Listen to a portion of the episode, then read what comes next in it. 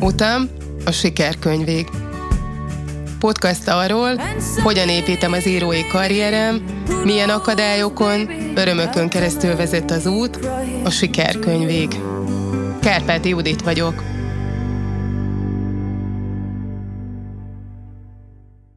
Üdvözlet a hallgatónak, ez a 21. epizód. Ebben az epizódban igyekszem egy kicsit szabatosabban fogalmazni, ugyanis az elmúlt néhány részben észrevettem, hogy összeszedetlenebbül beszéltem, és ez mondjuk nem akadályozott meg abban, hogy ettől függetlenül ezért kirakjam a, a produktumomat, mert a mondani valót ezt nem találtam rossznak, de nagyon későn álltam neki mindig, nagyon fáradtan, sok munka után ezeknek a részeknek, úgyhogy igyekszem ma egy kicsit koncentráltabb lenni. Azt hiszem kettővel ezelőtti rész volt, amiben azt hallgattam, hogy a dolgozom szót legalább nyolcszor ismételtem meg egymás után különböző mondatokban. Elrémőve hallgattam, de aztán túltettem magam rajta, hát akkor egyszer ilyen is előfordult, hogy halmoztam szóismétlés szóismétlésre.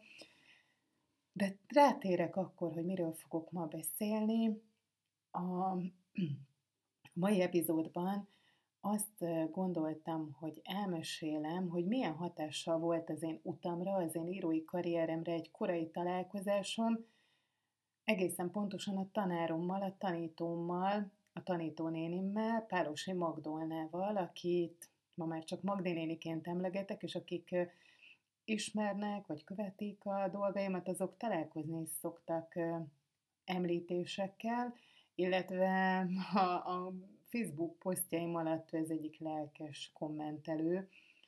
Ő volt az, aki 8 éves koromtól 10 éves koromig a magyar nyelvre tanított, és, és hát nagyon meghatározó szerepe lett aztán az életemben, amit persze akkor még nem tudtam, akkor csak annyi volt, amit éreztem, hogy valaki egészen pontosan lát engem, és, és a szeretetével, az odafigyelésével támogat, és nagyon valószínűnek tartom, hogy ezt a többi gyerek is ugyanígy élhette meg, ugyanis a mai napig a tanítványai visszajárnak Magdi és ezt számon tartják, hogy hogy van, mindenki hívja, találkozik vele, és hát én is ugyanebben a sorba, nem is mondom azt, hogy beálltam, de hogy én is egy vagyok azok közül, a tanítványok közül, akik felnőtt korukban megkeresték Magdi nénit, és tartják vele a kapcsolatot.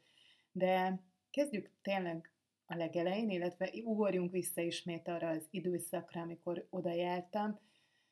Valójában nagyon-nagyon sok emlékem nincsen, mert még nagyon fiatal voltam. Azok az emlékeim, amik megmaradtak, azoknak egy része kép, villanás, egy másik része érzés, és egy maradék rész azok pedig konkrét történetek, amikre emlékszem, és amik, ha nem is volt ezekből nagyon sok, de néha egy-egy meghatározó történet tudja kísérni az embert, egy-egy mondat tudja kísérni az embert, és hát ez a két év, amit az ő szárnyai alatt töltöttem, töltöttünk mi tanítványai, azok biztos vagyok benne, hogy nagyon sokaknak jelentettek ugyanolyan értéket, mint nekem. Az a pedagógusi szemlélet, az, ahogyan a gyerekekhez viszonyult, az azt hiszem, hogy egy időtlen szemlélet, egy örök szemlélet, nem függ attól, hogy milyen módszerek vannak, hogy hogyan kell tanítani, ez egész egyszerűen egy, egy emberi minőség, egy olyan attitűd, amivel valaki vagy rendelkezik, vagy nem rendelkezik.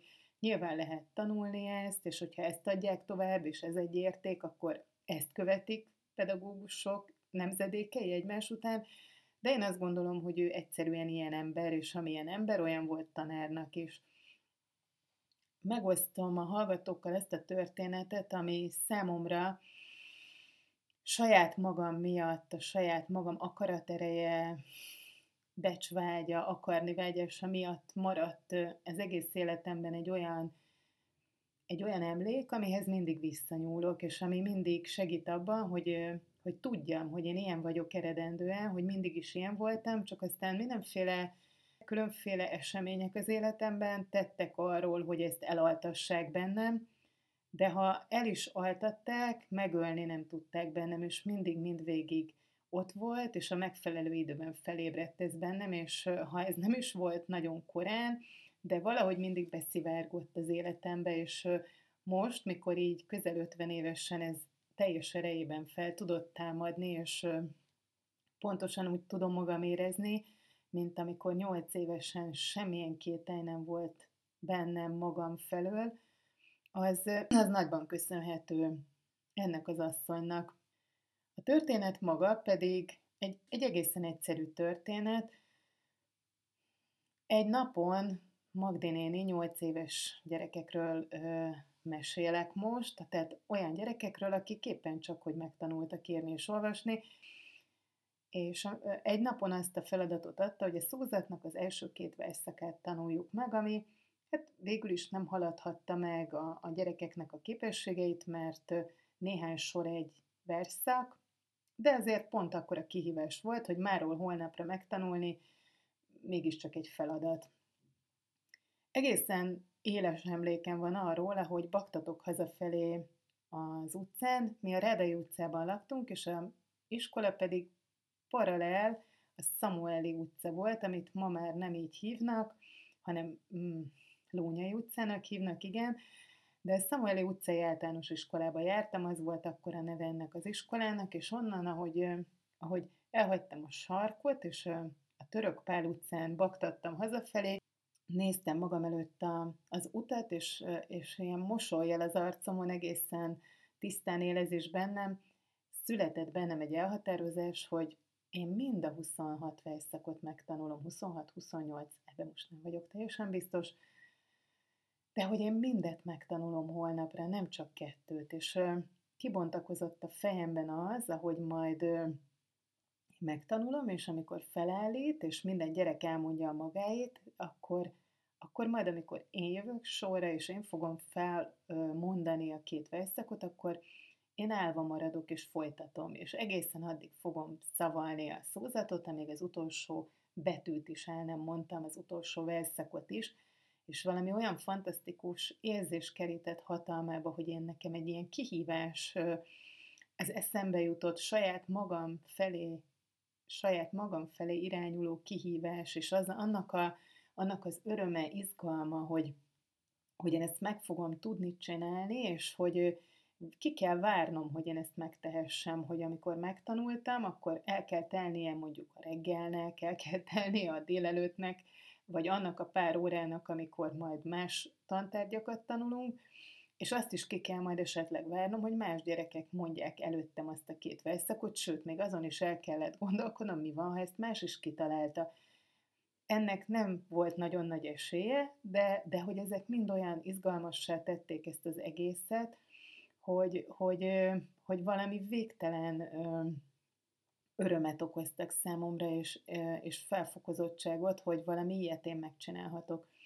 Hazamentem, és emlékszem, hát kisgyerek voltam, tényleg nem tartott olyan sokáig az iskola, általában délben hazaengedtek minket egy órakor, én nem voltam napközis, és hazamentem, és onnantól kezdve nem foglalkoztam mással, csak ennek a versnek a tanulásával, egészen este kilencig tanultam, és, és megtanultam. Felmondtam a, az édesanyámnak, és, és arra már nem egészen emlékszem, hogy az ő reakciója mi volt, hogy én ezt megcsinálom, de azt hiszem, hogy ő is ilyen lelkesedős típus, és ezt már csak feltételezni tudom, de hogy nagyon támogató volt ebbe. Arra emlékszem, hogy kikérdezett.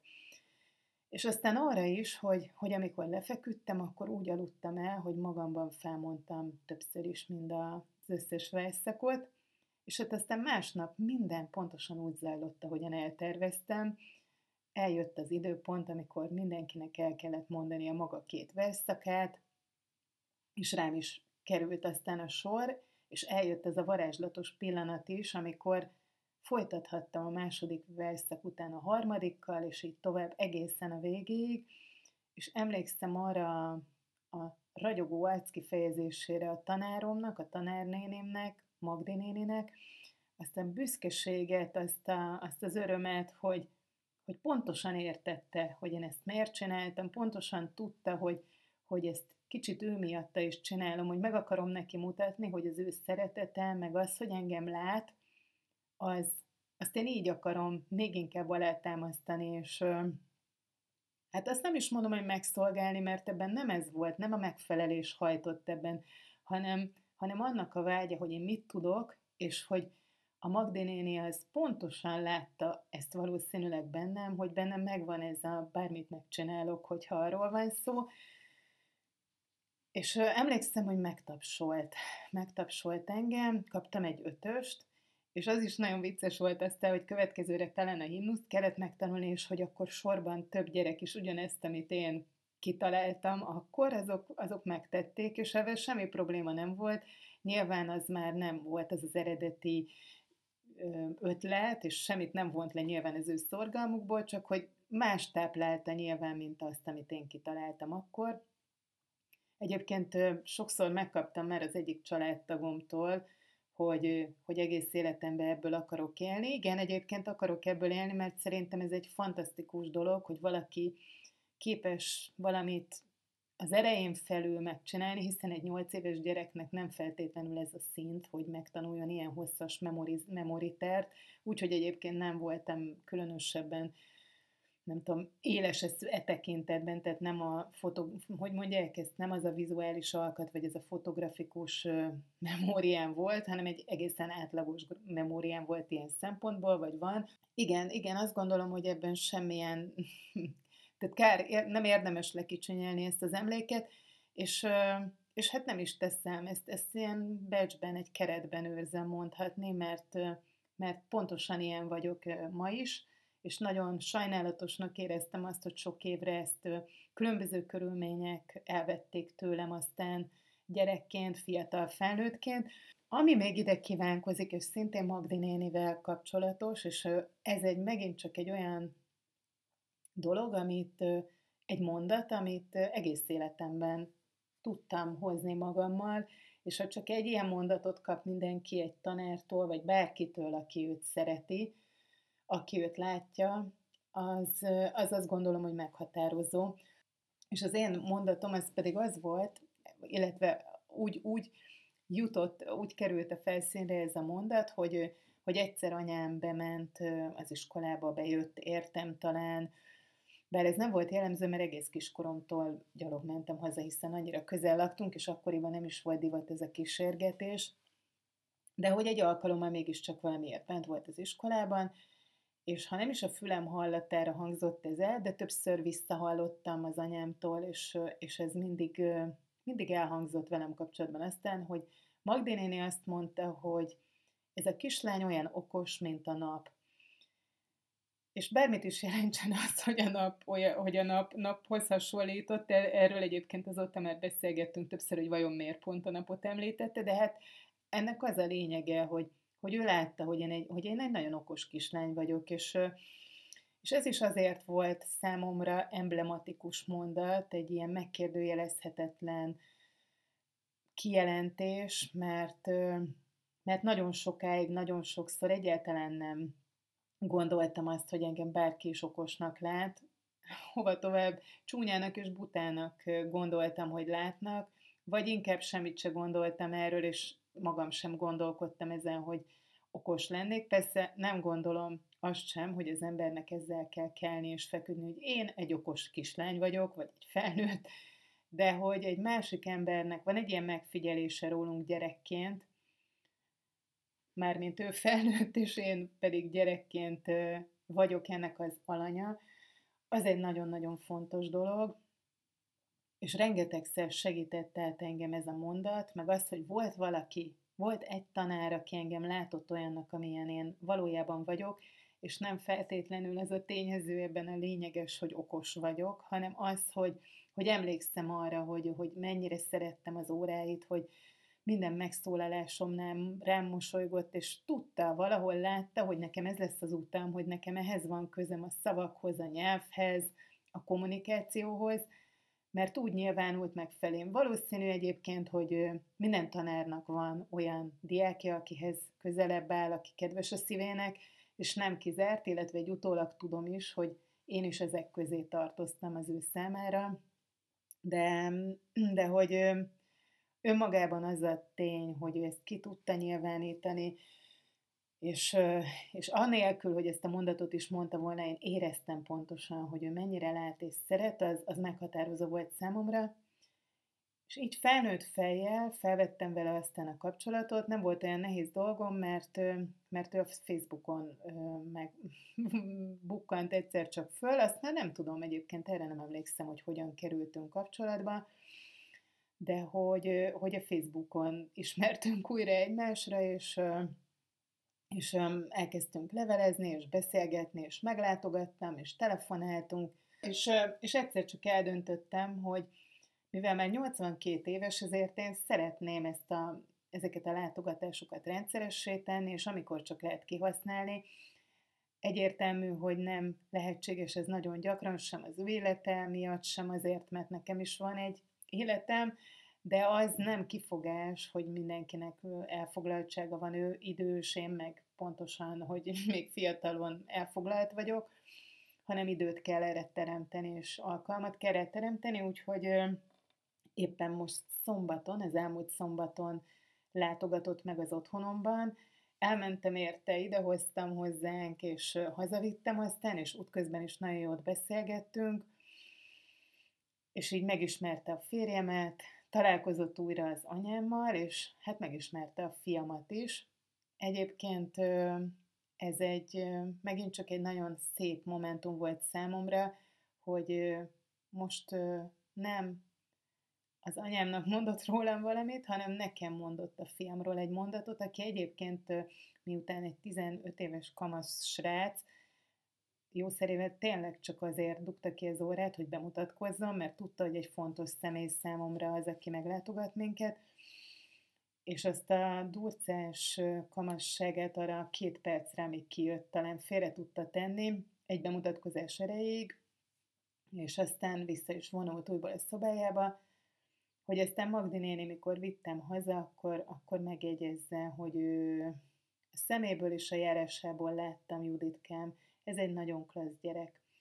És ezt, ezt én most még egyelőre megtartom magamnak, de nem sokára el fogom majd mesélni a megfelelő pillanatban a fiamnak, mert most még nekem jelent nagyon sokat az, hogy, hogy, hogy az én fiam, akit én neveltem, aki az én gyerekem, az, az egy ilyen tapasztalt és fantasztikus embernek a szemében klassz gyerek, és hogy annak látja, mert hogy ő tisztán lát minden gyereket, hiszen ennyi év tapasztalattal a háta mögött ő nagyon, nagyon nagy rutinnal figyel meg másokat.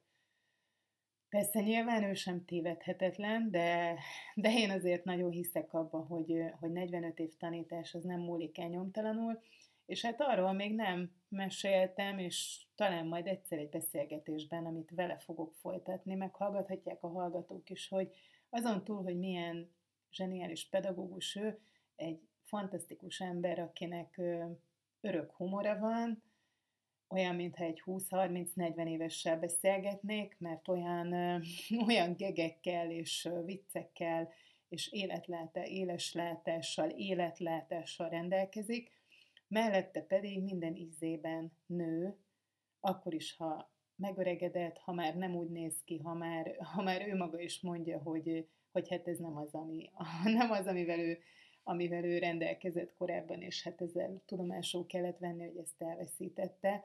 De pont, pont ez a, a legszebb az egészben, hogy ezzel együtt is abszolút nő tudott maradni, és úgy ült itt, és mesélt a, az életének különböző szakaszairól, férfiakról, nehézségekről, fájdalmakról, a férjéről, rólam, a diákjairól, hogy, hogy senkinek nem az jutott eszébe, hogy egy idős ember ül itt, aki, aki az élete utolsó szakaszában jár. No hát nem hiszem, hogy tovább kellene ecsetelnem azt, hogy miért nagyon fontos emberű az életemben, és hogy miért fontos, hogy az Utam a sikerkönyvig sorozatban ő, őróla is legyen egy, egy külön fejezet, egy, egy epizód.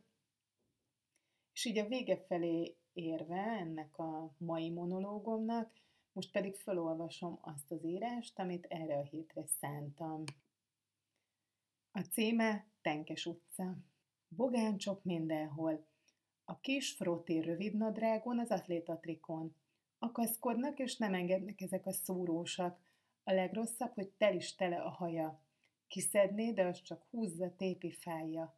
Ha egytől mégis sikerül megszabadulni, jön vele egy jókora tincs is, nézi, hogy a markában tartja. Elsírja magát. A kitépet haj kínja indítja el, de igaziból az a baj, hogy ott hagyták a fiúk a bokorban. Hátra se néznek, ő meg lemaradt a bogáncsok miatt. Nem akarták, hogy velük jöjjön, de ő mégis menni akart. Anyuk dolgozik, ül a varógépnél, hagyta, hagy menjen a nagyjal, annak barátjával. Nagyok, tényleg. Ő négy, bátyja már iskolás. De a töltésen túl neki se volna szabad. A másik nagyfiú Laci vitte a rosszba őket. Most meg alig hallja már a hangjukat, mi lesz, ha egyedül kell visszamenni át a sinen?